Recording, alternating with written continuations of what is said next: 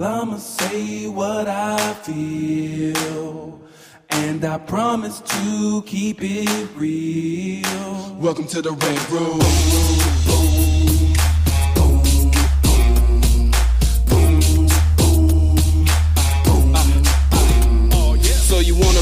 Rider, well you gotta be a rider Till your fears are diminishing, the doubts are behind ya. It's hard to grind and the business got me stressed in the red room. We let that shit up off our chest. You know the street nerd has got no time for no caca. Sass in class, yes that's Mr. Bolekaja Never have to guess when you're listening to Hilliard. He gon' bring more game than a shark playing billiards. It's all about the craft of screenwriting. It's exciting when you turn an outline into something enlightening. Your pen and words are like bullets in a gun. Write what you feel, say what you want Welcome to the Red Room. What's up, y'all? I love that shit. Especially when you get with your guests and they sitting there shaking like this. I saw your little shoulders moving, girl. What's up, y'all? It's your boy, Hilliard Guess, and you guys are listening to the Screenwriters Rant Room, where we keep it real, we keep it opinionated, we keep it what, Linnell? 2016. So we say that, Rosemary, because we don't like to say keep it 100. That's kind of it. corny. Got it, So got we like, we're just going to do whatever year we're in. You know what I mean? It just sounds cooler. so on this show, we discuss entertainment, TV, film, music, culture, but our focus is always screenwriting, stories, craft, and you know what else? Shit like that. See, you can cuss on my I show. fit girl. right into shit like that.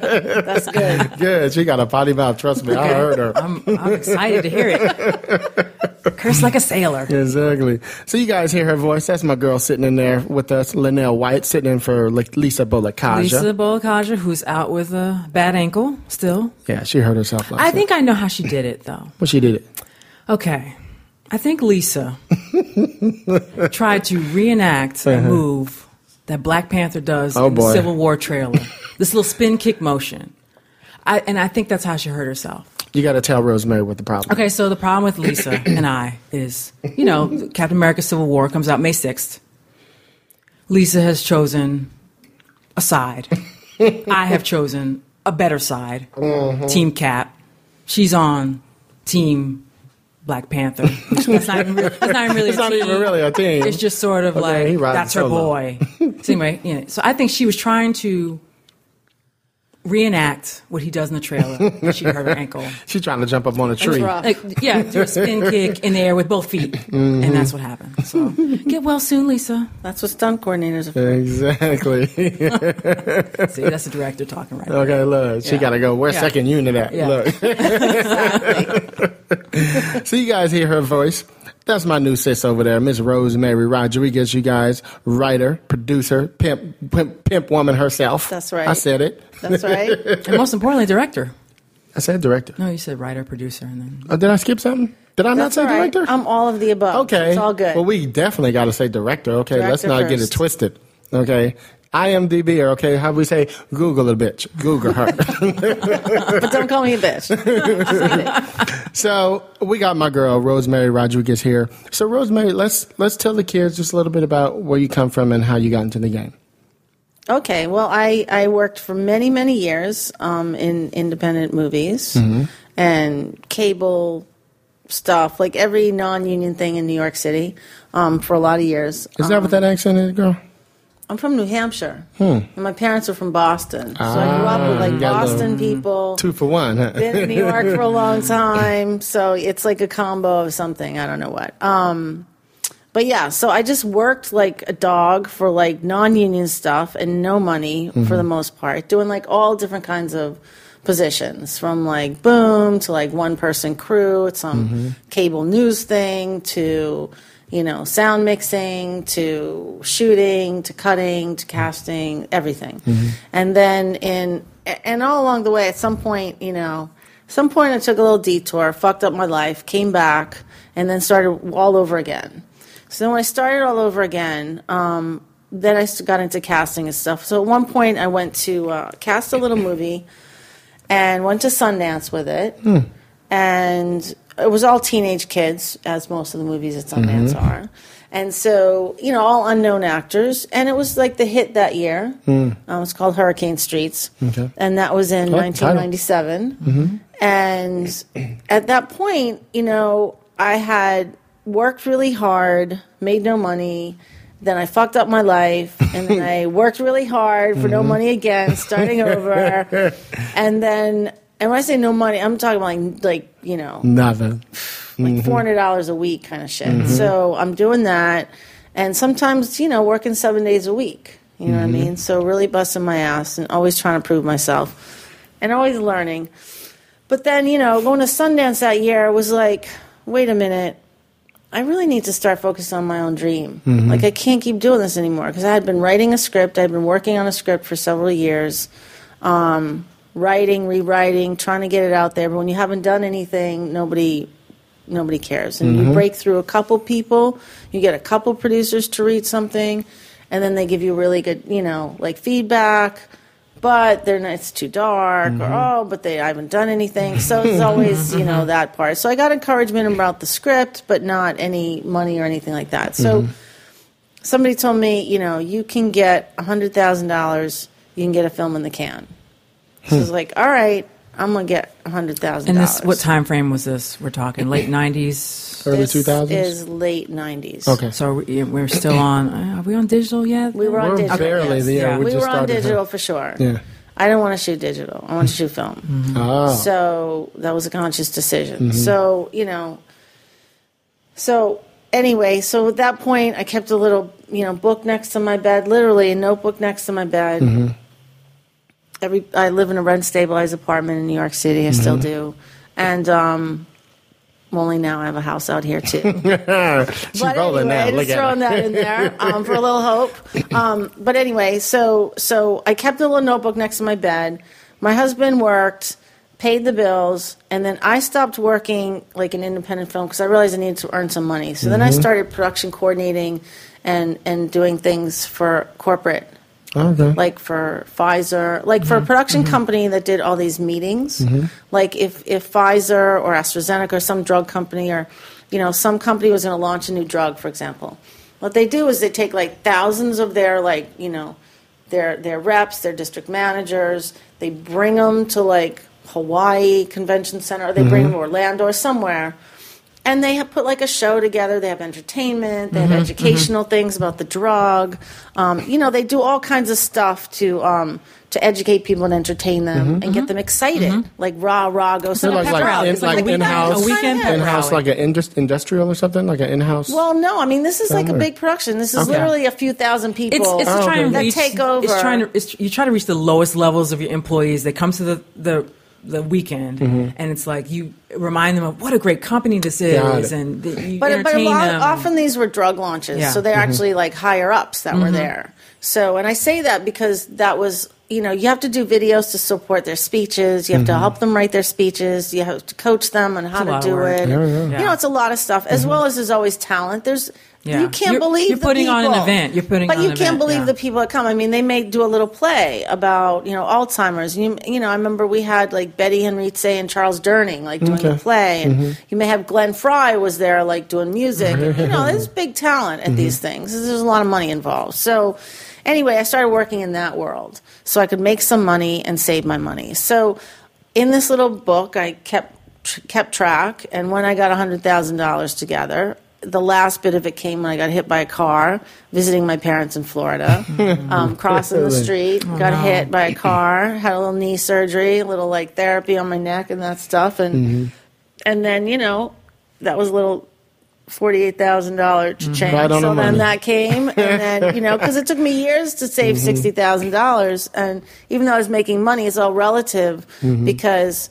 When I say I went from no money to making money, it's still not that much money. so sure. it was still about you know seven years or something, seven and a half years, of, like trying to save Wow. money a day, you know, a day at a time, just like da, da, da. and then finally had the money, and then was able to get the film shot.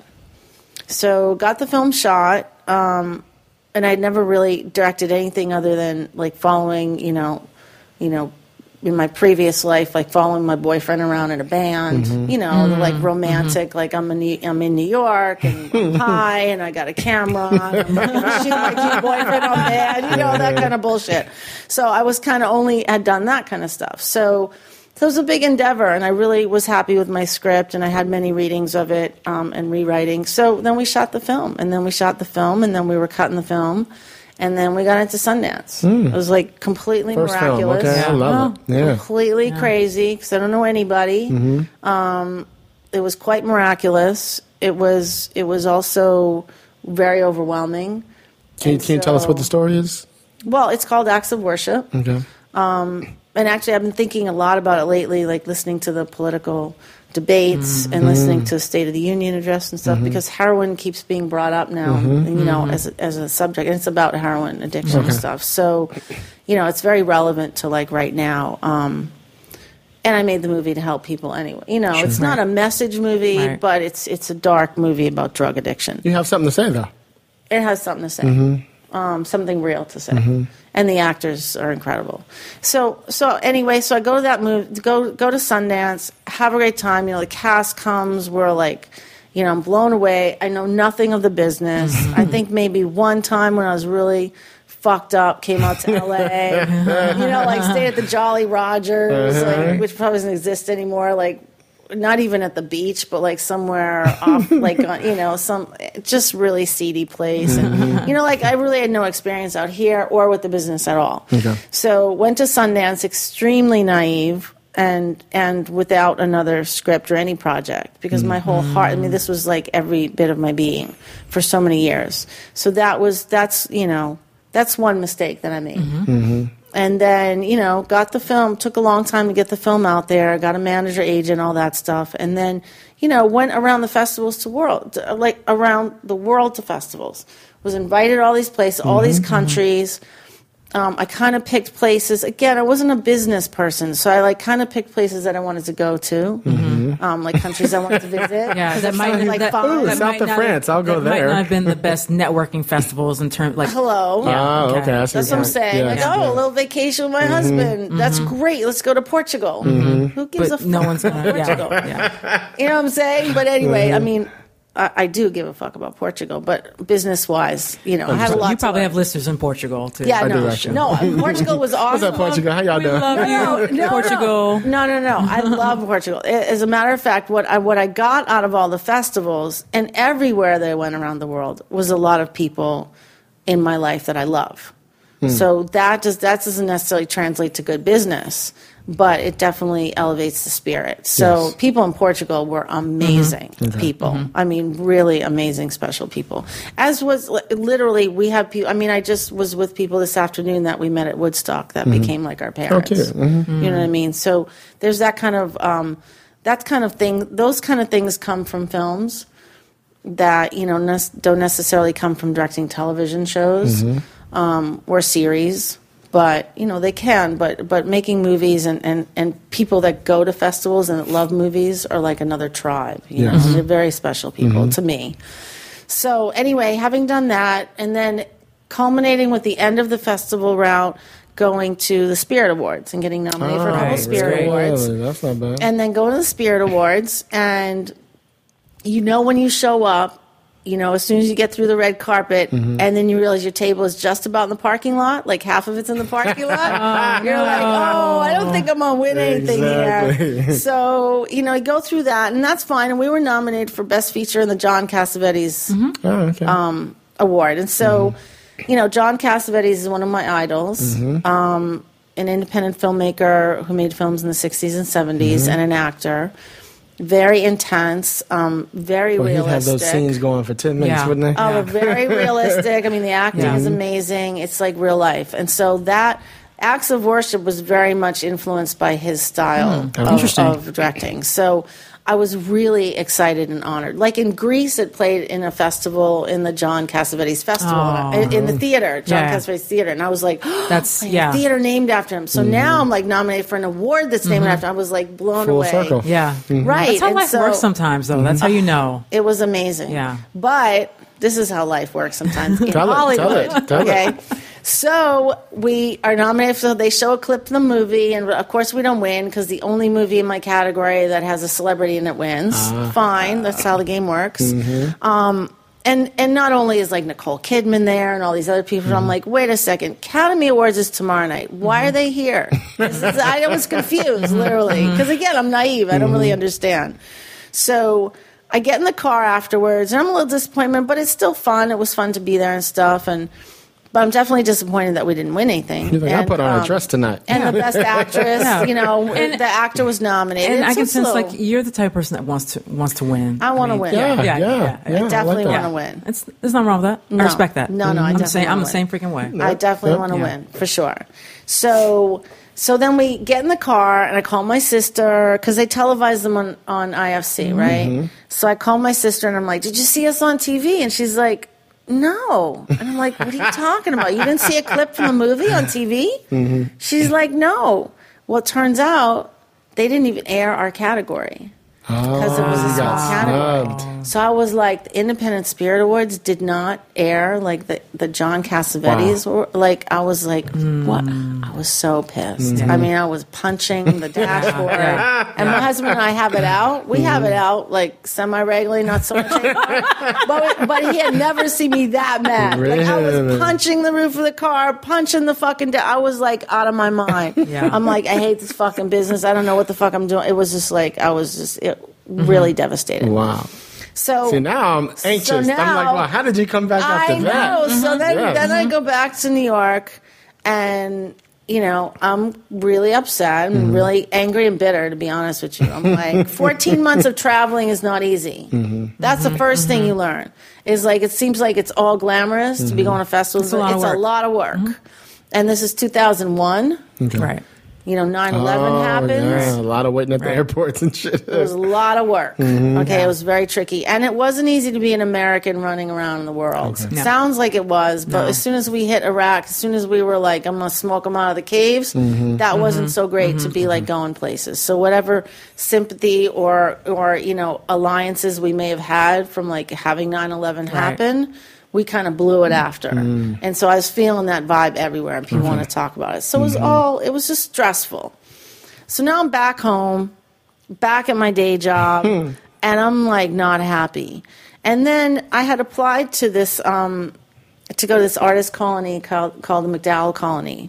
Um, are you familiar with that? No, heard of it. yeah. Where is it? MacDowell Colony is in Peterborough, New Hampshire, but there's another one that's called Yaddo that's in upstate New York, um, in Saratoga, New York. So these are two very prestigious artist colonies um, on the East Coast that, you know, New Yorker writers go there. Like very, you know, Thornton Wilder wrote Our Okay, yeah. Town when he was at um, at the MacDowell Colony. So it's very highfalutin kind of places and.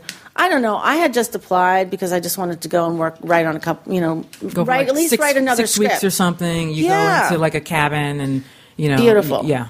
And so, and I knew, I knew because I was at Sundance and because I had a manager and agent and I didn't have another script, I knew that was a problem. So I needed to go get it, write something. I needed to get a way to do that. So I went, um, and as soon as, you know, I took the bus from New York.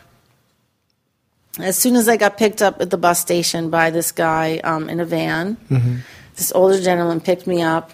We were driving there to the to the colony, and he's telling me I was going to be there for four weeks, and it's free. Right. Okay, it's totally Right. free. So he's telling me in the car. He said, "You know, we're just so happy to have you here." And he's like, "We just we just love having artists around." First of all, he's calling me an artist, which like I just I'm so happy and grateful that he's saying that word to me. Mm-hmm. And then he's telling me, "You know, and we don't care what you do." You can just sleep. If you need to just sleep for four weeks, we don't care. Nobody cares. This is your sacred space to do whatever you want. Mm-hmm. Okay. And I was just like blown away. I mm. was like, really? Like, I don't have to deal with anything. Just Yeah. be and just have a space Wanna get away? be honored as an artist. Some of these artist colonies, kind of the deal is they'll let you stay there for free, but they sort of expect you to maybe do a reading or present your work at some point during your stay. Some of them are like that. Mm-hmm. So Well, this one you can do that if you mm-hmm. want to. It's completely Yeah. your your choice. They may have open houses for, mm-hmm. but what you what I found was like I was there for four weeks. I wrote two scripts like insane. They just Okay. like came pouring out. I got to. They come in the morning. You have breakfast. Um, they do have like communal communal place where you sleep. Yeah. you know, main houses, but then you go off to cabins in the woods. If you want to sleep in the woods in the middle of nowhere where no one can see or whatever, that's fine. Y'all go ahead. I grew up in New Hampshire, but that's not for me. Okay, I want it only when it's daylight. Okay. Okay, I need a bed and a tub and a shower. Exactly.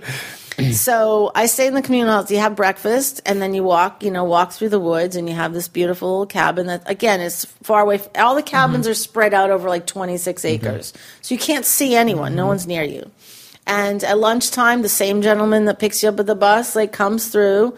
He comes, he, he drops a picnic basket off of like homemade soups and like whatever they make, all homemade, amazing Yeah. food. Yeah. Just lightly knocks on the door and puts it down, so mm-hmm. you don't have to talk to, you don't have to say hi, you don't have to engage with anyone Wow.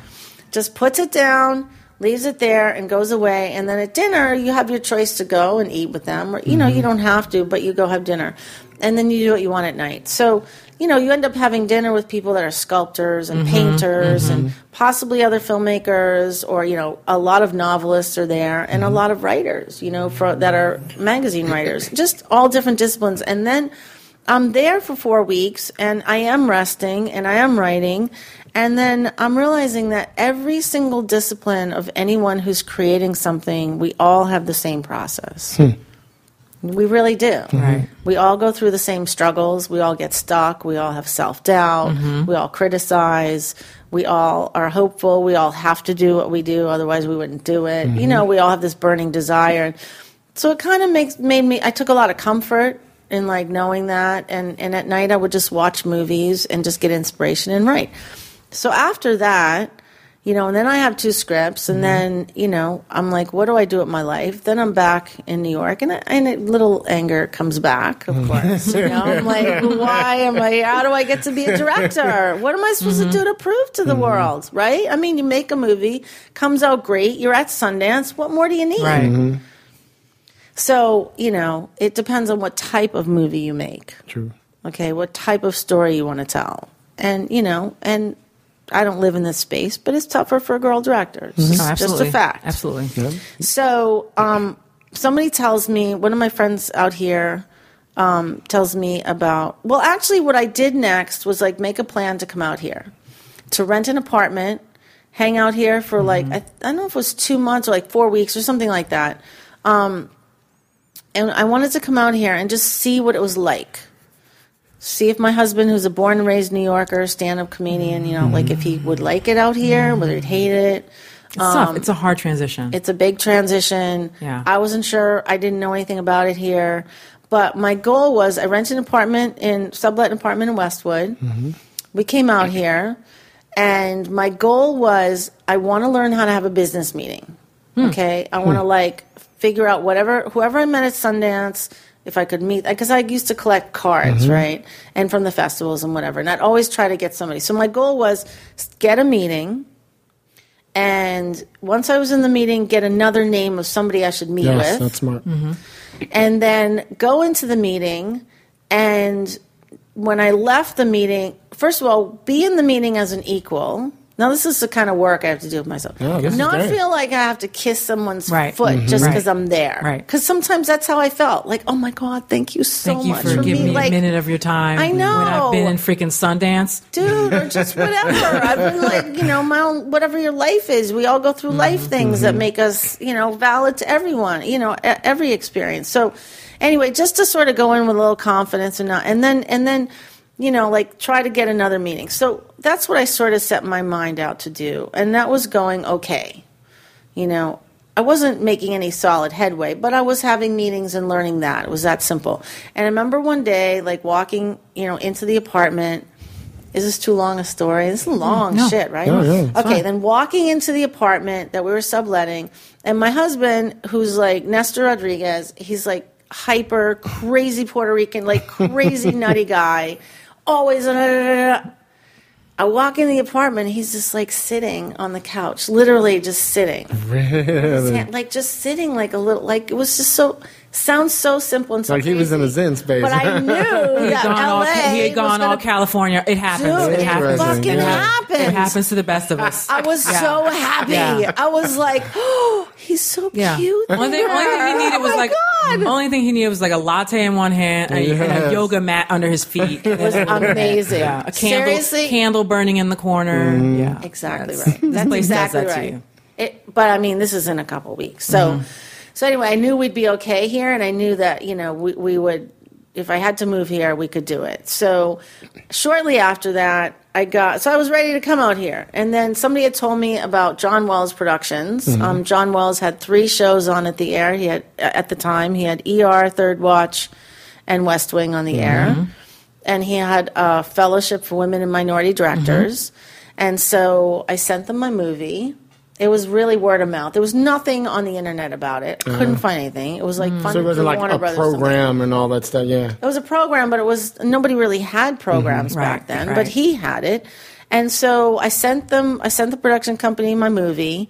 Tried to figure out who to follow up with. I mean, it took like a lot. I mm-hmm. was calling every two weeks, mm-hmm. you know, for like 6 months to try to find out what was going on. And and next thing I know, I get a call, and and I re- really up to this point, I had never watched TV.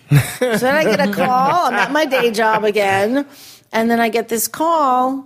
Um, can you come out to, to Brooklyn, out to Greenpoint? You know, we want to, you know, meet with you or whatever. So I think I'm being interviewed, but meanwhile they were letting me in. So I mm-hmm. have this. So I have like Chris Chulack and Ed Bernero and these people, on, you know, on the other side of the video conference call. Oh and- wow. Were you prepared for that whole video teleconference well, thing? no, because I'd never seen the show, ah. so I I never telling. saw the show. But I did whatever I could find online a little mm-hmm. bit about it, and then what I did is at my job, I just you know because there's a few hundred people at my job, so I just like sent out a mass email. Mm-hmm. Anyone watches this show, please talk to me or send me or whatever. So I got a lot of like mm-hmm. things to say and what to sort of like how to talk about it.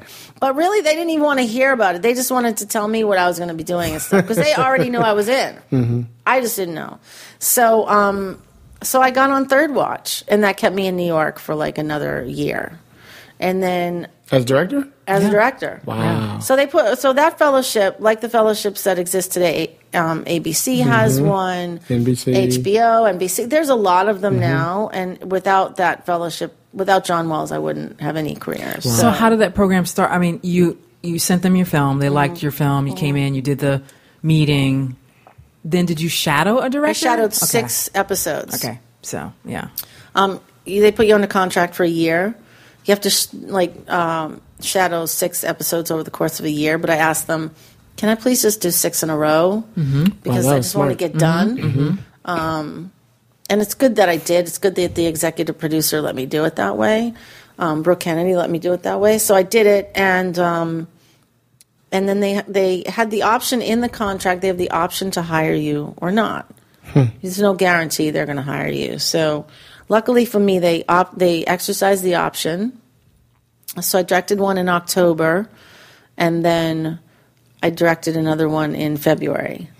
And I was really grateful that they gave me a second one because that was outside my contract. So now I'm just like that was my first episode. You know, second episode of TV, but the first one like not that they sort of committed to a Right. little bit or half-assed, but. Um, yeah, and then and then my next job was um, then I'm like walking around the streets of New York one day and I get a call on my cell phone, and it's like Tim Busfield's office, and he's the producer director of Without a Trace. It's like, who's your agent? We want to hire you. I'm like, who just calls? Like, how does that happen? I don't understand. Like, and so they hired me on Without a Trace, and that was be, that was out here, mm-hmm. and so I was like, great, now I have a job in LA. I'm going to get an apartment in LA and I'm going to live in LA. I'll keep my apartment in New York, but now I'm going to, and I just did it on a whim, on, on faith or whatever. Just like, I'm going to get a lot of jobs in LA. So Can I can I ask you a question? Some of the other people in the program were they also getting uh, uh, jobs on shows, or did you just do something different? What do you what, what Well, happened that year? You know, that's a good question. He doesn't have that many people in in his program Okay. Over the years. Maybe- Jessica did- Yu was what Did you get to meet them? John Yeah. Wells and all them? The, the, no, the other people in the program in the John Wells no, program. because Yeah. I don't think we were in at the same mm-hmm. time. I think he had like one person a season. Oh wow, you got to that one. And I think there was six of us all together mm-hmm. over the course of a few years. Okay. It wasn't really. It it wasn't, like, as how, organized. like now they, they have a Yeah, that- class and yeah, they bring that in like eight seven people or at one whatever, yeah. time. yeah, it wasn't like that at all. And they all do mm-hmm. like a group lecture together. And yeah. I think Julia Bear went through it. Jessica Yu went through it, and then I think there were some people that went through it that didn't finish. Oh dear. That did not go through. Well, everyone doesn't work out Yeah. that goes through the fellowship things. People sometimes realize that's not what they want to do. Because So, it is yeah. hard work. People, I mean, uh, directing a TV show, that's a grind of a day. I It mean, is. That's a long day. Mentally, it's mentally exhausting. Yeah. It's not, you're right, it's not for everyone. No, it's not glamorous. Yeah. My my my mentor is Paris Barclay. Oh And yeah, watch I love him Paris. He's come great. home after shooting, and I'm just like, he is gone. I'm gone after shooting for two or three days on little projects, Mm-hmm. and I'm like, try a week on a mm-hmm. real mm-hmm. network mm-hmm. show. Yeah. with all that shit Yeah, going so on. You've got personalities and Yeah. you've got actors who've been on season Yeah. six, season and sometimes seven. he has to go Yeah. right into another show tomorrow. Yeah. You know, Yeah. crazy. I try not to do it that way. Only because I, you know, yeah. But yeah, it was a lot. But it was, it was just, and when you, if you see acts of worship, you would see that it definitely is in the wheelhouse of Third Watch. You could see that the transition would not be very hard for them to think they might hire me. Although it's still risky to hire independent film director to Sure. TV. Not really risky, but from that viewpoint, you know. Um, but yeah, definitely you could see the fit. So yeah, So you clearly That learned a lot in this program. You know, shadowing uh, the directors and stuff. They they got you ready to do your first episode. Do you feel? Um, I honestly feel that um, directing is is doing. yes. So I would say that really what I learned was that television is all politics. So what I learned about was the business side and the politics side. Mm-hmm. I didn't. I honestly can say I didn't learn about the directing side. I guess I did by observing. Mm-hmm. But what I saw was like a lot of directors go in, and every director is different. There's not one way to direct a scene, so there isn't like a, a like, hey, you want to make these brownies? Then this is the recipe you use. It mm-hmm. isn't like that. Mm-hmm. So there really isn't a way to learn it because all I would see was like, well, I wouldn't do it that way. So what is you know that's fine. But what I saw more than anything was directors interacting with crews and producers, particularly with the producers, and so that was eye opening, and that was the part that. Um, you know, it just made me realize I had to be a political animal in order to mm-hmm. succeed. Okay. So that, which is a great lesson. Totally. Yes. I know. Okay. No, that was interesting. I was curious about that. Well, because you'd see directors mm. go in that are very controlling, mm-hmm. or maybe they were, you know, they were a DP or they were net or whatever, and then they come in and they just like put the lens on. They just get in there and Oh, start right, telling right, everybody right, what to do. Mm-hmm. And I just slowly see everybody shrink and shrink and shrink and shrink and shrink because they're just being told what to do and mm-hmm. barked at. Then I would see, you know, and then there was a, a female director that I shadowed. I'm not going to say who she's, but I shadowed her. she knew what she wanted. She was a good director, but she was apologizing all the time. Mm. Everything was like, I'm sorry. Could you maybe do this? And I'm sorry. Could, and I was like, pet oh, peeve of. Oh my oh, God. Oh, please, And I ladies, think at the stop it. time, I probably said I'm sorry for things too that I shouldn't have said I'm sorry for. You mm-hmm. know, occasionally it pops out now. But she, that was a good teacher because that was just like, oh my God, she totally knows what she wants and she's apologizing. And don't do that. So I learned those kind of things. You know what I mean? But you're like walking what to do, a, what not to you're do. walking a fine line as a woman, though. I feel in terms of you don't want to be the guy that's uh, being like those two examples you just gave. yeah. You don't Well, want to be a the lot guy, of women that are because you don't want to be the too. guy that's controlling and bossy, Right. Um, because that does, that shrinks your crew down, and they just don't feel like they even want to deal with you. Correct. And then you'll get that label of bitch or bossy, mm-hmm. particularly when it comes to a woman. It's it's like Yeah. a negative trait to be sort of demanding. Mm-hmm. mm-hmm. But then you don't want to be the doormat who's like, "Oh, I'm sorry. Could you move that light? Oh, I'm sorry. You know, could we get her mic'd up? You know, like you don't want to be a shrinking, violet apologetic. So you're mm-hmm. constantly trying to work on this balance. You know, walk this tightrope between these two things. Yeah. which I think is really hard. Yeah, it's it's hard. It's all it Yeah. remains it remains political. Like I said, that's what mm-hmm. the deal is. So, and you're always a guest in television. So you know, but I'm a filmmaker. I'm, I don't, you know, I'm a filmmaker, and that's like the end of the story. It's like, so I don't I don't want to be also have people up my ass telling me what to mm-hmm. do mm-hmm. because that doesn't, you know, that just then I'm just like Then why am I here? then I'm Yeah. why am I Yeah. here and I'm being squashed and then I'm not gonna- you're gonna not gonna get your best work out of me at all because I can't even literally I just a part of me shuts down and dies Mm-hmm. so I'm like I can't do it Can I ask you a question? How do you handle going on a show? Now I know you guys usually have you know some prep, and then you have tone meetings, you have all those things like that. How do you add your voice still in a show that has an existing look and style, and you know how do you still find your voice? well it's funny because you know my big thing lately I, I'm gonna actually I've been writing a lot lately I've been mm-hmm. writing like on Medium mm-hmm. um I'm gonna start my own podcast this Wednesday Oh, really? What you gonna do? I was going to call it the director's chair. Ooh, Love it. Love it. And Yes. and I'm bringing these up because of your question, mm-hmm. which is what I have found is I find that directors need to be elevated in television. I find that there's great writers in television and there's great directors and the directors are always put on the side. Hmm. And the idea is that's prevalent in the world is that television is a writer's medium. I think it's a writer and director's medium. Mm-hmm. I think it's a collaborative medium. I think that people take, you know, words on ink, you know, paper on ink, mm-hmm. and that's what they do great. But then they give it over to people like myself and other directors that we see, th- like we have other things that we can take mm-hmm. that, and that's what we do. That's what we need to. That's what we love to do is is collaborate and take take that those words that are on paper and turn them into real life. Sure. So, you know, it occurs to me that the idea that we fit into something it's not really true. Yes, there's there's a look for a show, there's a certain thing um, you know, there's a sort of template for the show, but there also is opportunity for creativity all the time Okay. who's going to watch something that looks exactly mm-hmm. the same? I mean, look, I just did a Law and Order, mm-hmm. right? And so I did it because I love the actors there. I mm-hmm. love Mariska, I love Ice. Like I just, I really love them a lot. She's on He don't the like to. He don't like to be name called. basis. basis with ice. I love true. Kelly, but I mean, I love them. I really love them. So Well, Danny Pino is my boy too. So for, he used to be on the show. He used to be on the show. now he's on Scandal. I love Yeah. I love him. He's going to be on Brain Dead, mm-hmm. the King's new show. So I loved him too. He was great. So I love them, and I love Warren Leight, who's the executive producer of the mm-hmm. show. I just love him. I did Lights Out on mm-hmm. FX with mm-hmm. him. Oh yeah. Which I, I, I watched that show. I wish it had stayed on longer. I really love that I show. love it. I was like a boxing show. I'm in. I know Yeah. Mm-hmm. I'm it was in. good. Yeah, yeah. So that's why I went there to like go hang out with them because Warren's leaving. Someone's I wanted to go hang out with them. Even though that show has been on, look, that show has been evolving. That show, my episode was completely character driven. It wasn't a Interesting. template of like what you. It wasn't crime of the week. Oh okay, really? It was totally different. So, like, even in a show like that, 17 years, eh, plenty of opportunity. okay. Plenty of opportunity.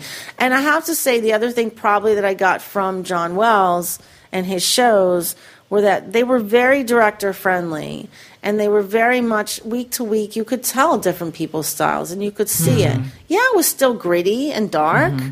and the actors are still great. They still wore the same clothes. You know, mm-hmm. it's like the same sets, Right. but you could tell the different. You could just tell. Just like And you can so- tell when a different writer writes an episode. Oh, yeah. You know, even You though the tell. showrunner is coming and doing their pass and making the edit, but there's still nuggets of the the original writer in that in every episode. Right. Yeah. Right. So Like I can always tell when Paris directs something. Mm. I just can see it. As soon as I might even know Mm-hmm. he was directing. As soon as I turn on, I'm like, oh, Paris wants to direct. Like I could just feel just how Mm-hmm. can tell. smooth, just smooth. Just But that's crisp. what I'm talking about. So that's why I think it's about collaboration, and that's why I've been. That's been my thing lately. Is like, wait, but it isn't just one person's thing. It's not just a director either. We can't do it without great scripts. You know what I mean? So we all need to like start recognizing that. I think because I think that there's a lot of egos in this business, and I think ego and creativity. Uh, you know, just they sort of clash for me. I just don't really. That's the part that drives me crazy. Are the big Interesting. egos. So after Third Watch, because you, you said you got the first, you know, you got two episodes out of there, and you got the call about Without a Trace. Mm-hmm. So then you, you do Without a Trace. Are you getting more phone calls? Are you, are you at the point where you have No, to find I've- an agent now? Because you didn't- Well, I already didn't had an one? agent, Okay. right? I got it from Sundance. Got an agent manager. Was already, I think, on my second agent. That's like a whole other Mm-hmm. podcast, man. I could like go off. On I would like to hear a little bit of that. No, the reason I thought the reason I thought you didn't have an agent because the Without a Trace people were calling you directly. So I was like, well, if she, They're asking me who was my yeah, agent. yeah, yeah, yeah. At the time, I was at ICM. Um, yeah, there's been so many agents. I'd have to really sit back and think about Okay, all these okay. people. Um, but anyway, because I'm not the kind of person that stays anywhere very long. I'll give somebody a year or two, and then I'm Right. moving on. I just really don't have time. So That's fair. So it's. Fa- I think it's fair. Maybe it's not fair. I don't know. But they Um, treat you, end the up with a same way. You know, I think we've so. both been through it. They're like, well, I think it's been long enough. you know what I mean? Really? Yeah, so I don't stick around long enough for that conversation. Maybe that's what I do. I don't know. I'm not sure. I've had managers who decided to move in that they wanted to start producing now, and I was like, oh, okay. you know, it's interesting. Well, the first agent I got was like through someone at John Wells. They're like, "Oh, you should talk to this person. They're in New York." So I go with her. With her. Now I'm already in the fellowship, and mm-hmm. I already am get. I've gotten paid, and I'm like, "Well, I'll give you ten percent of that anyway." Right? okay. Just to That's like nice. have Okay. like a business Okay. I think, it's, relationship. I think it's smart. It wasn't crappy money, let me tell you. Yeah. Mm-hmm. It was like decent money, mm-hmm. right? So, well, I'll just tell you, it was like hundred dollars. Mm-hmm. I'm giving her ten percent, even though she had Yeah. nothing. So I figure that's just to start things on a good note, let you very good. know whatever. Yeah. Nothing. Nothing. Nothing. She- she didn't wanna work months after and months that. and no, Nah, that's- months and months and months. I call her up and I'm like, I- I'm kind of like, I need some meetings with people. Nobody knows who I am. I mean, Mm-hmm. I don't understand. Oh yeah, I'll set you up with some meetings. So then I was waiting for you to finish the program, right? she didn't even try that one. So then next thing I know, I I have a meeting like maybe a week later or something, and then I find out it's her best friend that works at Showtime that they go out all the time. Like some, and I would accidentally Mm. find out like, oh yeah, I saw them out at the bar last night. I was like, what? Like that's hmm. just the first meeting I get is like her best friend. She's not mm-hmm. doing I the was work. like, dude, mm-hmm. that is messed up. So then, so then I agonize again. I don't know, and I'm a nice person.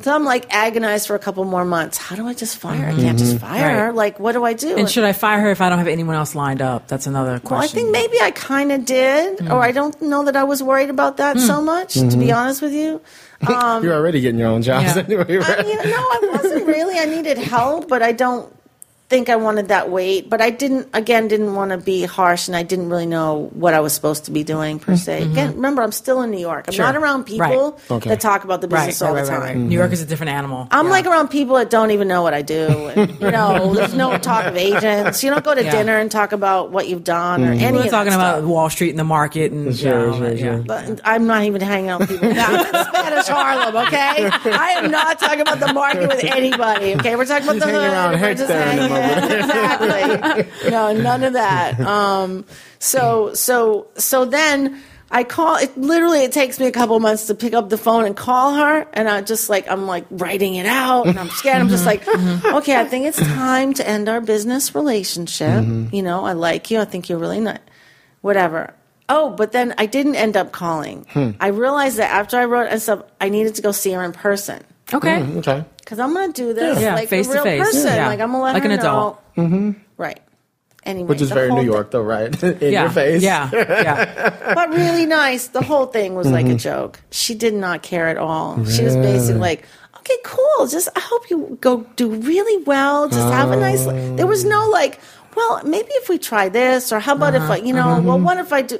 Which I've fired people since, and they're Mm-hmm. always like, "Well, why don't you come in? Let's talk," or "Why don't we do this?" Or, Mm-hmm. they try. At least She they make try. an effort. She was just like, "Oh, wow, have a great, like literally, hope you and your husband do so well." And I was like. Okay, fine. I'm never going to agonize again about Yes. firing somebody. Yes. So 'Cause everything look how much is a you, lesson. you put on yourself. Oh my god! when this when she's just sort of bouncing in the wind, like oh whatever. You're right, though. Yeah. Everything is everything is a lesson. everything is a Everything lesson. is a lesson. I always Love look at life like that. Yeah. Every single thing I go through, I just have to say thank you and just like learn it.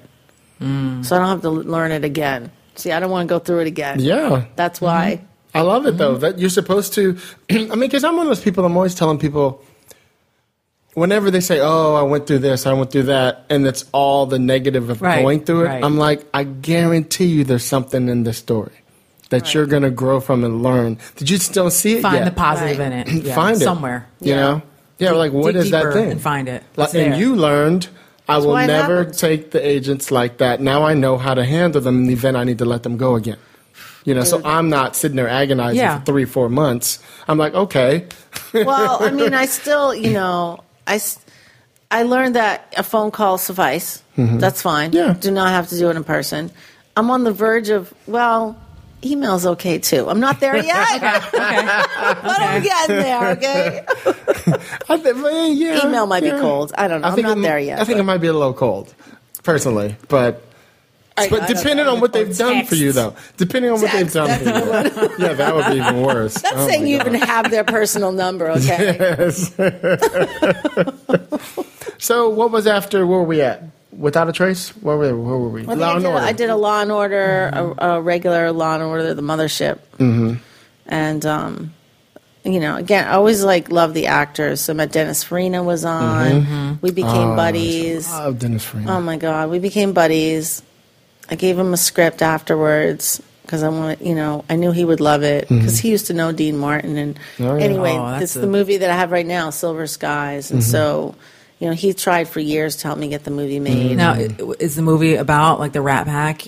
And No, but one of the just- that, or- characters, one of the characters, um, it's a, it's about an over fifty five apartment complex Mm-hmm. that's being turned into condominiums, and so the residents basically in the beginning find out they have thirty days to either buy their place or get out, and it's a community. Mm-hmm. And they know they're working class people. Mm-hmm. They don't have money to just buy Right. their place. Like so, one of the characters um, has Alzheimer's in the early stages of Alzheimer's. So he goes in and out of thinking he's Dean Martin sometimes. Hmm. So you know, very much um, you know inspired by by my parents mm-hmm. and you know Dean Martin to me is like the coolest of the cool, like beyond. So. You know, I, I want to do that. So I knew Dennis. Dennis would connect on mm-hmm. that level because he knew him and stuff. And so, so you know, fast forwarding through all that, that's what happens. You know, as a director, I always I love actors. I always connect. You know, with great writers, I'll connect with, and with great mm-hmm. actors, and just like, you know, try to maintain those relationships. You know, as you move forward in mm-hmm. life, because there's so many assholes around that Sure. when you meet the good ones, you kind of want to. Like, I don't want to know them Definitely. And I want to let go of those other people and never work with them again. Okay. So I got a long list of those. those nameless people out in the world. You know who you are. They're very successful. Some of them are really successful. I'm but anyway, sure. yeah. But it's good. But yeah, but, but then, you know, I was on Hell on Wheels a couple years Oh, ago. love that one. Love that show. Good show. I'll drop another name. Common. I feel like I feel like Common Common aw- really grew on that Yeah. show. Common is what a Yeah. human being for real. He is an awesome guy and mm-hmm. and really and I had a great episode where mm-hmm. his like you know his wife you know like ends up giving the baby away. Mm-hmm. So I mean that's the episode I got with him. So that was like heart wrenching. It was awesome. Um, but I'm up there and you know I picked a start date a couple weeks earlier with Dennis. Finally got the money. Mm-hmm. Again, took me years and years get the getting the money. money mm-hmm. together. Gonna shoot this movie that I wrote all those years ago, and I call him up, and you know, because I'm literally will like, go to Scottsdale and see him. Like we became mm-hmm. I buddies. saw him in Scottsdale. I was at the gym. He was at the gym. Yeah, I mean, he's a great guy. So, so um, picked the start date while I was on Hell on Wheels. I'm up there, and I get a call that he dropped. He Yep. was dead. Oh. I was devastated. That's why I was like hanging out long because Common's very wise, very Right, Mm-hmm. right. very cool, and was very helpful. And She just um, called him Common. That's our cousin. You see, Yeah, you see what I'm talking that's a about? boy. I'm watching No, you. it's- But you know, was very, it they was have a really connection. I mean, they have a connection because you got you had you were having a hard time. Yeah. And Well, then- because I was my movie, and then Right. one of my friends died, and then the mm-hmm. movie, and then we had a big casting director who just literally like dropped out right oh, after that. I was like, oh my god, and I get it. Mm-hmm. You know, Dennis Farina, and then I'm starting from scratch is different. You know what I mm-hmm. mean? So, yeah. Anyway, lots of things happen, and now we're trying to get the movie out in the world. So it's all Good. good. Good. That's what's up. Yeah. Yeah, that's a good story. See, Dennis kind of after he passed, I think you know we shot it like three months later, Mm-hmm. and it all like fell into place like magic. It was like really. So who? Do you mind me ridiculous. asking who you end up putting in that role instead? George Hamilton. Oh, Really? Oh, great. He's so He good. still looks good, doesn't Yeah. he? no Yeah. one would know. no one on the planet would know what a great actor he is. Underrated, huh? Well, So yeah, and he's sort of mocked at times and not And taken he and he lives in that space. Mm-hmm. Like he's like he's really funny, mm-hmm. and mm-hmm. he's really great at making fun of himself. Right, Mhm. right. I mean, he has, makes an art of that. Yeah. Like he's just and he's such a great but guy. don't be fooled. I mean, in order to No. do that, you have to be super, super smart. Correct. He is so and super smart. skilled. Yeah. In order to do that. Yeah. Yeah. And he plays a character that go, you know, sometimes he's okay. Mm-hmm. His name is Phil. His character. Sometimes Phil's okay. Then sometimes he's like really confused and like really lost. And then other times he just thinks he's Dean Martin. Sure. You know, so it's like three levels of that character navigate gating that all the time and really he's amazing. And um Jack McGee plays a guy who um Jack McGee from Rescue Me and The Fighter. He plays a guy who takes his roommate who takes care of him. They've been buddies for a long time, so he's sort of his caretaker. And um just a lot of old folks, Mariette Hartley, Barbara Bain, Alex Rocco, who was Moe Greene in The Godfather. Um, Dick Van Patten helped me make it and Fred Roos um, is the executive producer. He's the executive producer of all the Godfather movies, so he helped me get this. He company. put the whole cast together. Um, yeah, Fred is amazing. He just did St. Vincent. He just shot a movie in Poland. He is like the hardest working guy, and I'm so you know I feel so blessed to have him on my side. I mean, crazy. And Arthur Sarkissian is the other executive producer who does all the Rush Hour movies, the Rush Hour TV show right now. So, you know, just a amazing group of older people that you know showed up for very little money that put their hearts and souls into into this movie. Mm-hmm. And you know it's again it's everything's a lesson. I didn't know. I mean i wrote this thing all these years mm-hmm. ago. I had no idea all the ups and downs that i would be th- you know have gone through in this business and and I'm one of the lucky ones mm-hmm. but like going through it all and then having a window of time to hang out with people who have been doing this for like 50 and 60 years Right. right. and they're showing up and just like driving themselves to set bringing their own wardrobe just mm-hmm. putting their hearts into these mm-hmm. Yeah. not for money Yeah. they're 'Cause artists For love of the art. Yeah. they're Yeah. artists It's on the page though. It's They're got to be on the page. They don't go all out of their way Well, if it that's ain't on. You know what I mean? Yeah. Well, that's what happens when you spend years of your life creating something, which Mm-hmm. again, that's, you know, something else I think that people are getting lost in is everything's happening so quickly. Sure. Mm-hmm. And TV, of course, is really fast. But, you know, I think movies just take years. I think they're supposed to, Yeah. to make them really great. Mm-hmm. And what we have now are a lot of not great movies because they get rushed out there. And they're also made just to merchandise products. Hmm. so, you know. Star oh, Wars. Exactly. Not talking to you, Star. Wars. What the hell? Oh boy. And then we went in on the hateful eight. It was like, Yeah. Oh, so, I Oh, um, don't even go. I know. yeah. Yeah. We won't rehash. self-indulgent. Talk about egos. oh my god. no, actually, I think that should have just been on Broadway. I think it would have been great on Broadway. Interesting. That's interesting. I do. I really think it could. It would just. It would have kicked ass on Broadway, and Mm-hmm. I think that's where it belongs. Yeah, it's just talking heads. Yeah. Yeah. You know, what are you shooting seventy You need a- millimeter need and a you s- inside of a stagecoach A stagecoach for and, a, 30, and, and a haberdashery. for or 30 whatever minutes? it's called. I'm like, Yeah. No, but the dialogue is always great. Mm-hmm. It's always great, and it's always entertaining. So just put it on stage. yeah, agreed, agreed. So what was? Go ahead. You're about Well, say- I was going to ask, you know, so you're, how do you end up getting, you know, with the problem with us is how do you get the next job? So I was just wondering for you at this stage in your career, because let's move forward. You've done, I mean, you also do Rescue Me in there somewhere. You were, I'm going to do sex, drugs, and rock and roll pretty soon. wow.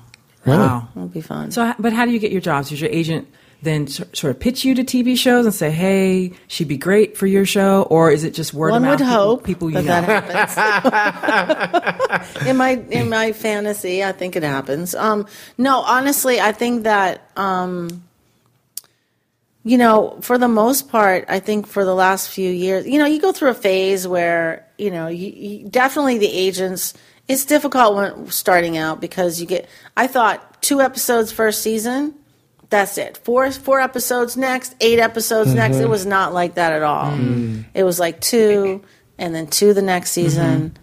and then maybe two the next season. I don't remember, but it was like trudging. Mm-hmm. And then the strike comes. Mm-hmm. Right. You know, just when I really get on a Get roll, some momentum. like I'm getting momentum. Goddamn mm-hmm. writers mm-hmm. go on Fucking strike. strike, man. she's one of them too, though. oh shit! And then and then you realize then you're not working for like almost a year. I didn't Right. work.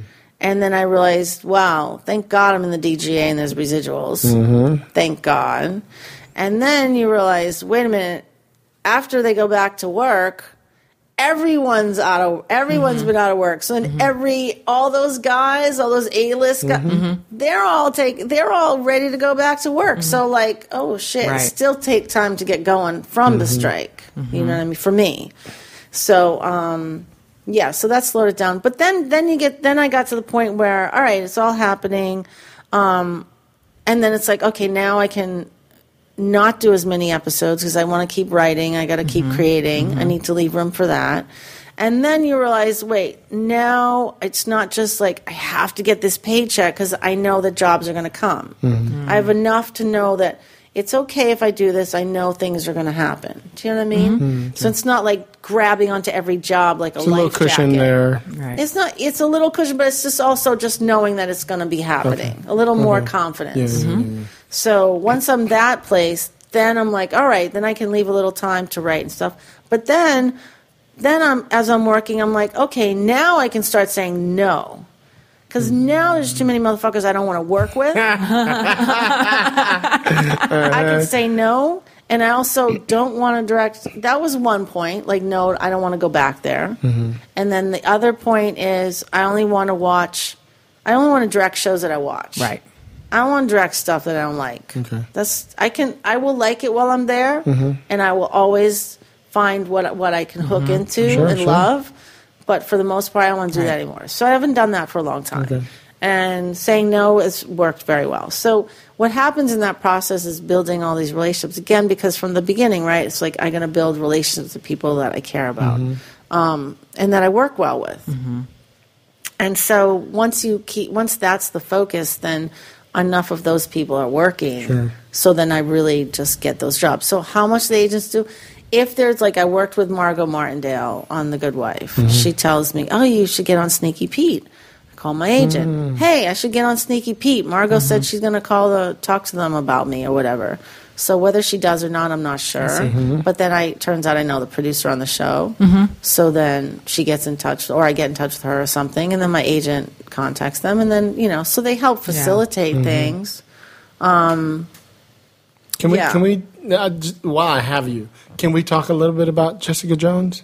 Oh my God, I love Jessica That Jones. Yeah, show. talk about style. I just, I just love the way it's shot. Every time I'm directing stuff, I find myself taking stills, Yeah. just just different stills, and making a little book out of the shot. That's great. It's got so many just know, angles, great. and it's beautiful. Can you talk about uh, working on that show at all? yeah. Well, I had done a show um, called Red Widow, Mm-hmm. which was an Right, ABC show that. with Radha Mitchell, um, Melissa Rosenberg. Created the show, Mm-hmm. Love Melissa. and so yeah, and so she now creates Jessica Jones, Mm-hmm. and like contacts me again. She reaches out to me, and I'm like, yeah, of course, I would love to do that show. And so she sends me the pilot, and I read the pilot and stuff, and then, you know, I'm like all excited. I'm I'm in. So then I go and read the comics, you know, and and I loved the character. I just loved her. First of all, she curses. Mm-hmm. She curses a lot more in the, In the comics. comics. She Yeah, curses. comics, She's fuck with this, fuck mm-hmm. that. But you know, mm-hmm. not on the show. But so I immediately loved her. Um, and immediately loved that she was fucked up and flawed and, and not a traditional From like a Hell's. Kitchen type Right. place. Oh Same yeah, thing. and Yeah, it's very- New it's a very York New York and- show. Exactly. Yeah. So I immediately loved it, and then um, you know, getting to to direct it and work with Marvel and Netflix, it was just like it was just so much fun. That's great to hear. It was just so much fun. I mean, it's a big machine, Marvel. Mm-hmm. Um, they're very protective of their brand, as they should be. Sure. Um, and so I'm down with all that. I get all that, Right. and that's fine. I don't have problems with any of that. Nobody was up my ass. Oh, Um, I had worked with Melissa before, so I think there was a level of trust. Um, and she was great to collaborate with. And, you know, I just, Marvel basically, you know, they were there through all the meetings. At one point, you know, um, I think the day before I was shooting or something, you know, Jim Chory, like the head of production there, he, he was in New York and he came to me and just said, I'm just going to give you one word before you start. I said, What's that? and he said, Graphic. And he just walked away. And I was like, Fucking hmm. brilliant, man. What a great guy. Hmm. Like, that's all I define. Just a reminder, a little reminder before I go out there. It's a comic. You know what I mm-hmm. mean? Like, get out mm-hmm. there, play with the angles, do mm-hmm. your crazy shit, whatever. Because when I got the script for Jessica Jones, the one that I did, AKA 1000 Cuts, it was like, all right, this doesn't really fit into the other ones so mm-hmm. much. Like it was like, oh, this is kind of a horror movie. Mm-hmm. Yeah, it, you guys went in on It that. It was that really season. like a It's horror movie, Mhm. and so I was like, "Well, I haven't really directed a horror movie, but I like them when they're good, and Mm-hmm. in general, I like to push things as far as they go." So it was an opportunity to do that, and again, Melissa was down with it. Everyone was down with that. Like, let's make it Mm-hmm. graphic, let's make it violent, because the other thing is, it's such a psychological game that's going Mm-hmm. on through the series between Jessica and Kilgrave Mm-hmm.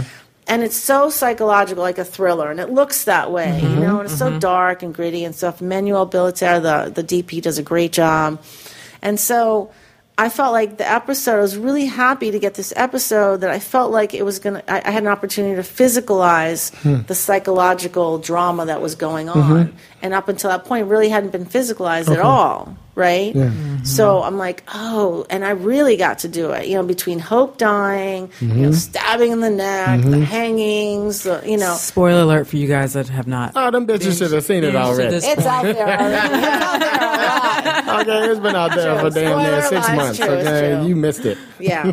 So, um, yeah, they better watch it because season two just got picked up for season two, so that's pretty great. great. I'd I love to know. write on that show. So I was like, that was Shit. what was fun was about it, and then working with the stunt coordinator Mm-hmm. on Christopher Place, and working with you know.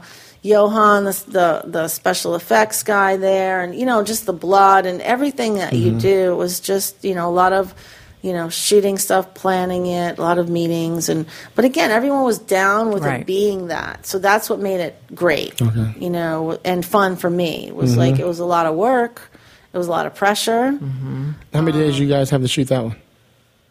I think it was was it eight days? I think it was eight days. Mm-hmm. I'm not really. I can't really quite remember to be honest with you. But you know, I was like, hey, we shoot this thing, we do this. da- You know, there's so much going on all the time. There Mm-hmm. was there was a lot going on.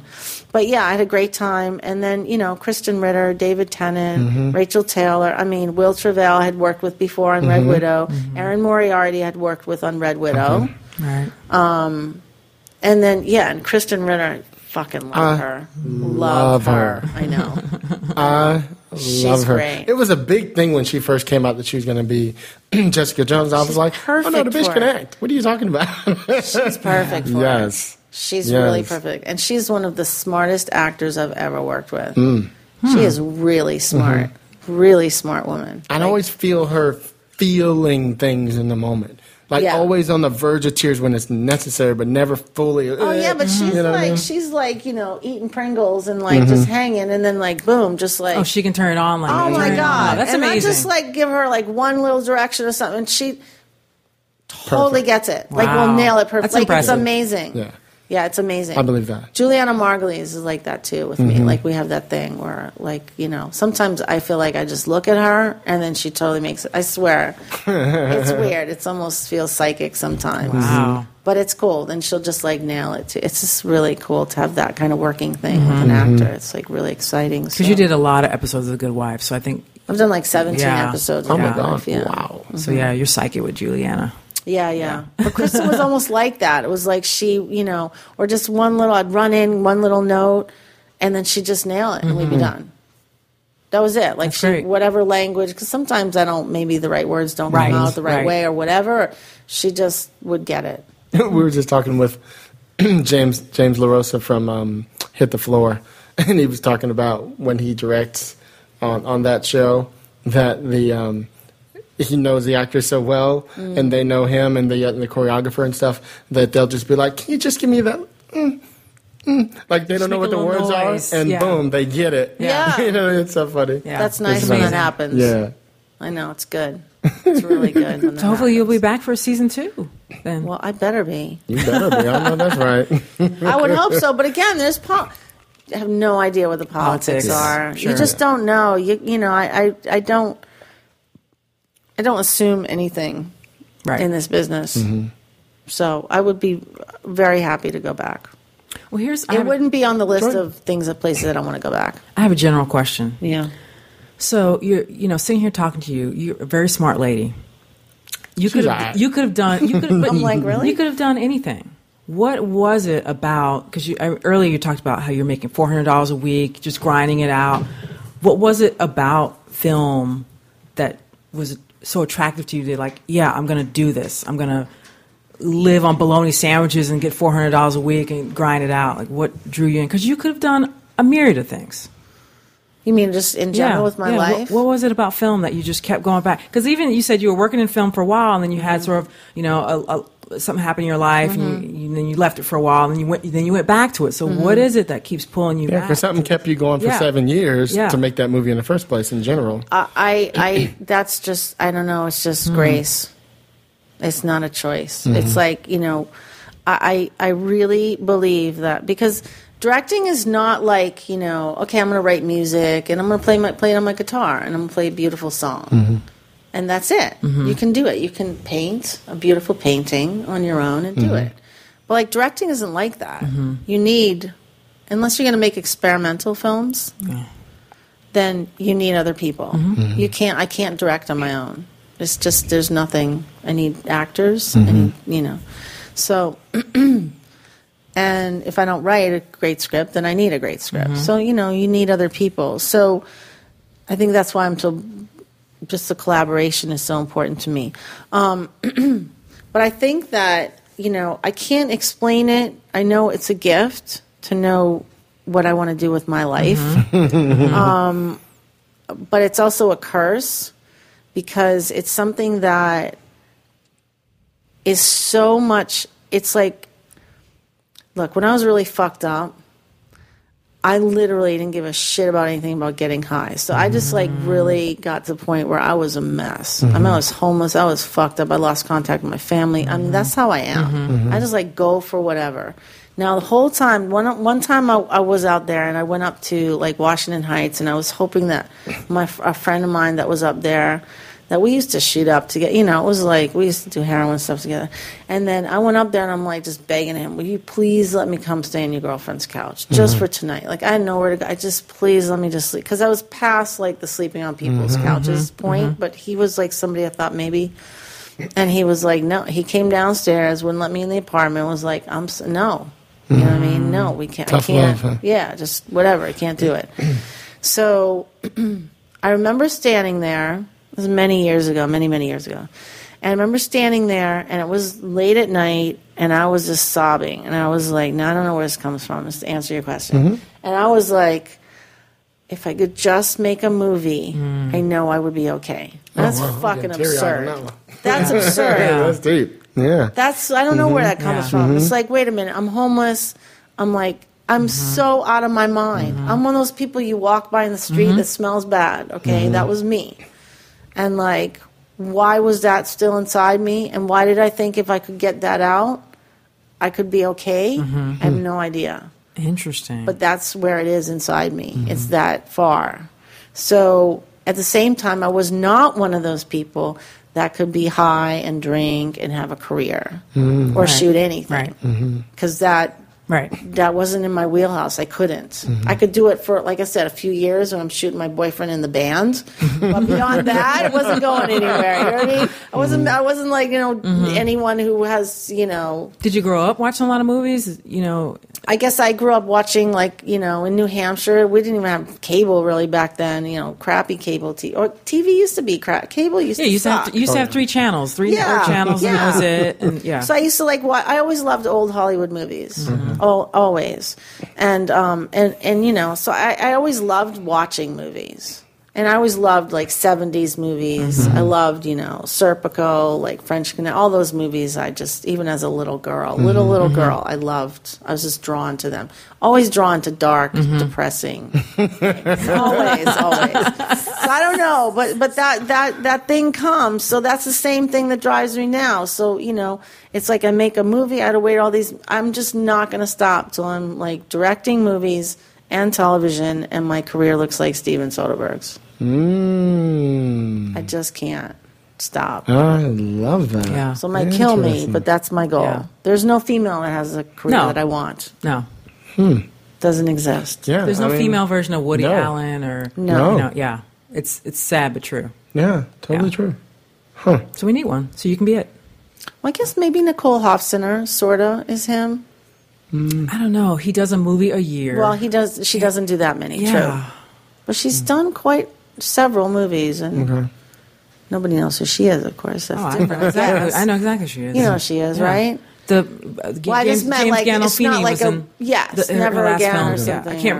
or- Wasn't That was his last film. That was his last film, right? Yeah, that was yeah. I can see the screener. It's sitting on my shelf at home. I just can't remember the Mm-hmm. title of it. Wasn't it Never Again? I don't. I don't remember the name. I'll have to look it up. With Julia Louis Dreyfus. Yeah, Who's excellent in it? she's great. in Well, it. everyone's great in it. Everyone's great in it. Well, I mean, I guess I just meant nobody knows her. She's meaning she's not the brand that Woody Allen. Right. is. Correct. Right. She Correct. can't just like She doesn't Woody make one a Allen. year. Woody Allen will just put a movie out, and people just Mm-hmm. people only know what it's about. But you get a certain bunch of people in New York and Mm-hmm. actually all over the country who are like, oh, well, it's a new Woody, Woody Allen movie. We're just going to go see it because Mm-hmm. That's Right. it's, name it's that a brand draws by in. itself. Yeah, yeah, yeah. Sure, sure, sure, sure.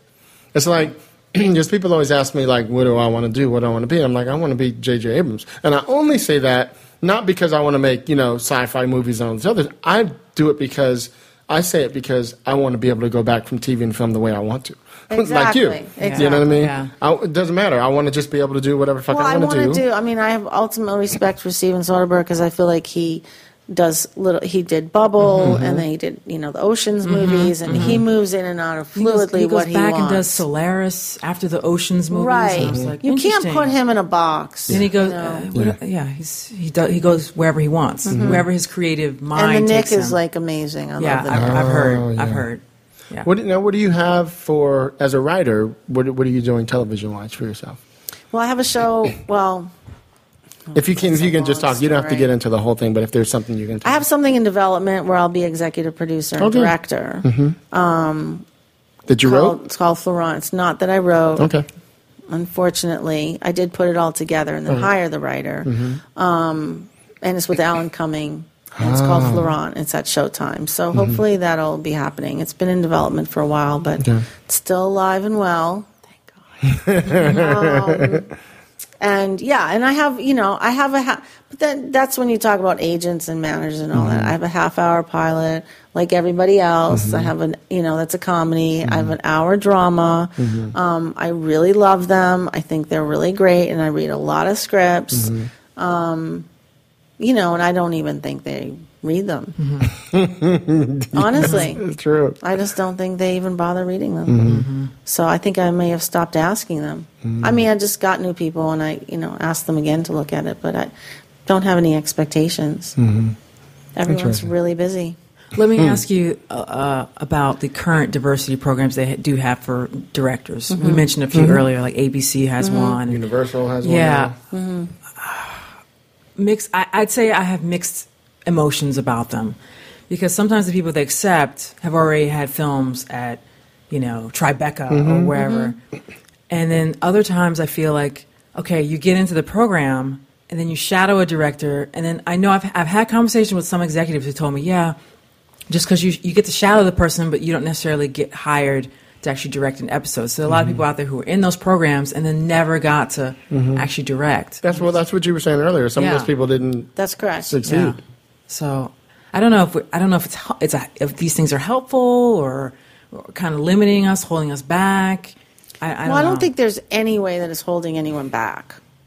I don't think Mm-hmm. so because, I mean, it's an opportunity to get in. Yeah. So regardless, you're on set, you're meeting some people. So I think, you know, I- I think it's tricky when you have have when you're on a bunch of different shows and you don't have an opportunity to connect with the people on one show. Mm. I think that was an mm. advantage that I had. Mm-hmm. Um, and because I was in New York, there were no shows in New York really then, mm-hmm. hardly at all. Mm-hmm. So, you know, everything was out here. So, so I was just put on Third Watch, one show. So I was on six episodes of one show. Right.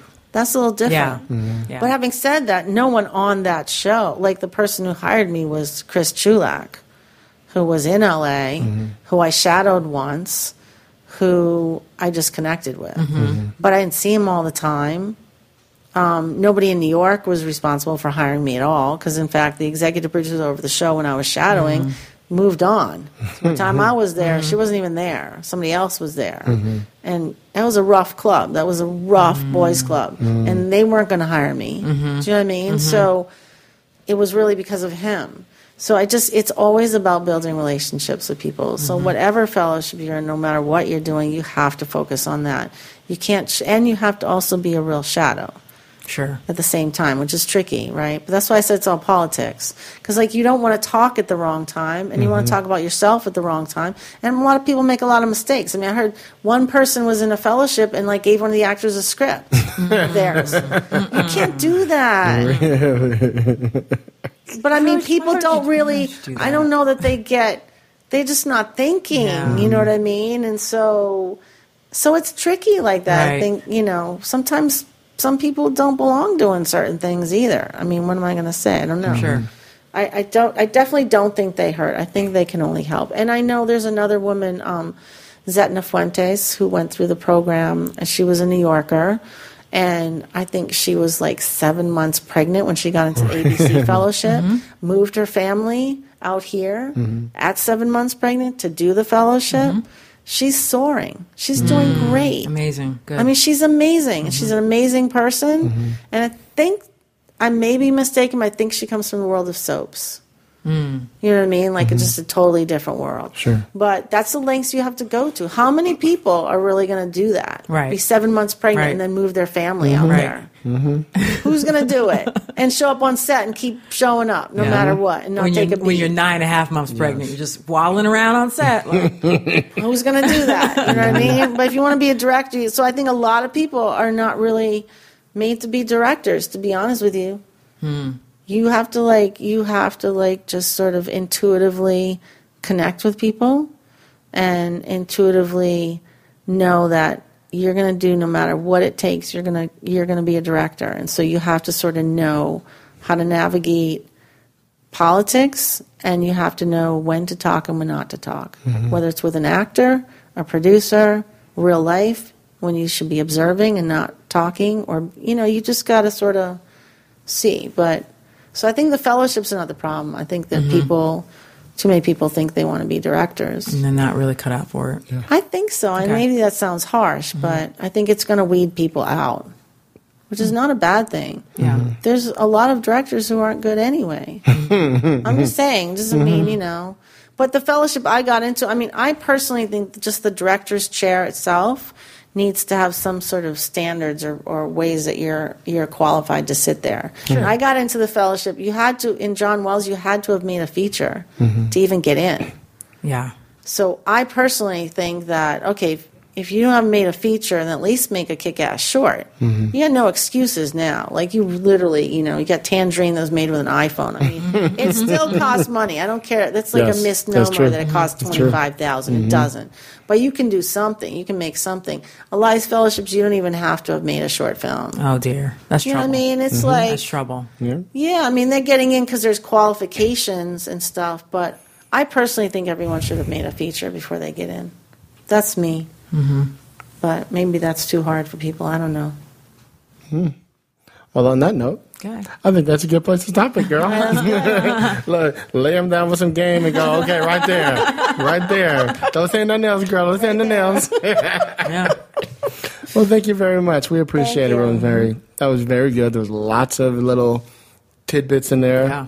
Lots of, of, of what we call a game in there. You know what I mean? So thank you very much. So, quick Thank question you for for you. asking me too. Oh, sure. I Really sure. appreciate it.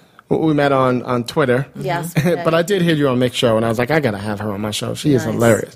Um, so, you're going to be starting your own podcast. Yeah, I am. I want to help you promote it. Oh, nice. So, whatever we can do to our, we're in over 80 countries and 48 states. So I Oh, mean, nice. Okay, so it's on. We Play Radio. Okay.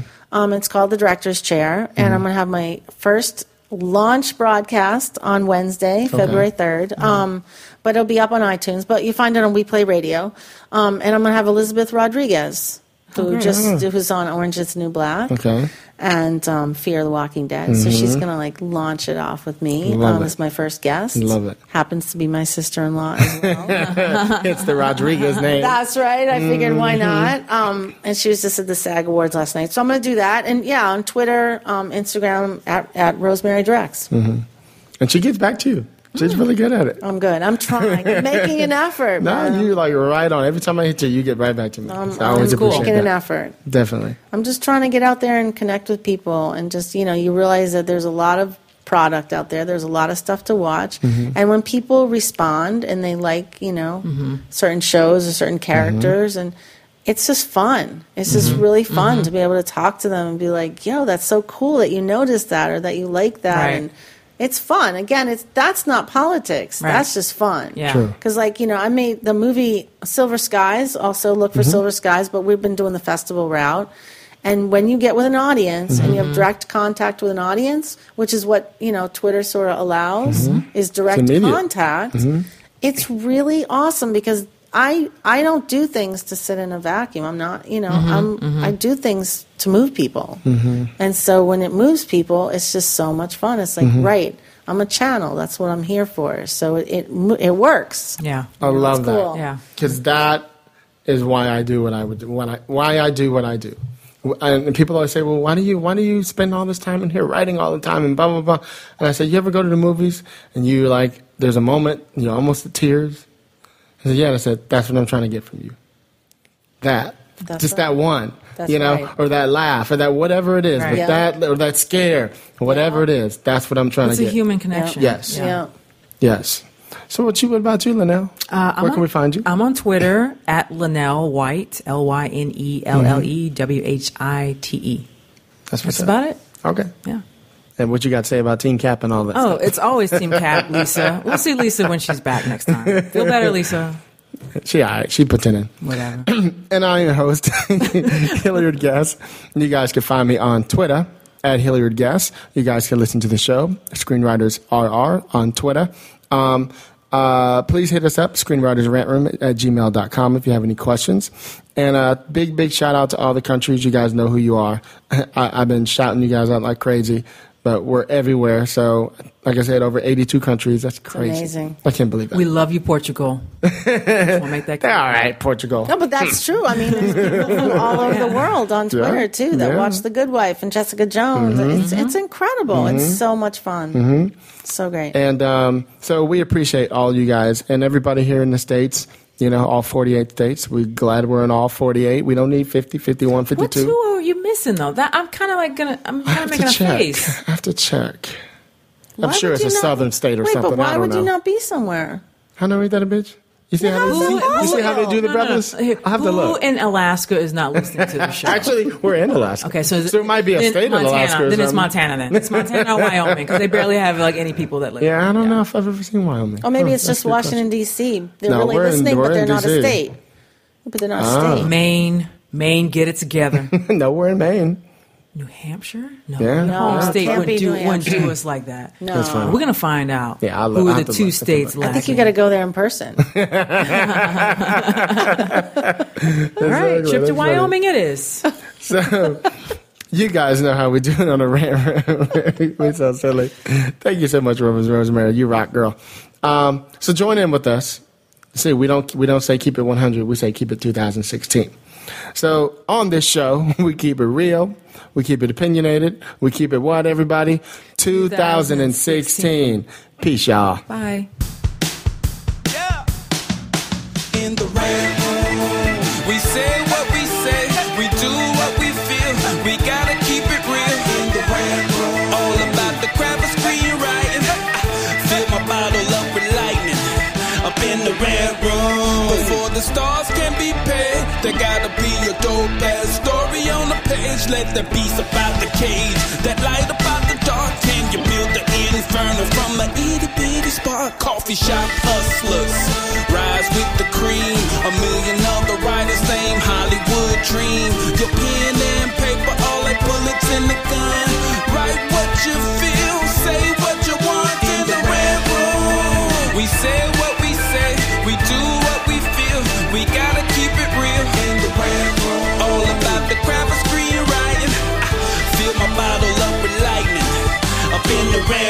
So look, if you guys are grown, let's go ahead and get in.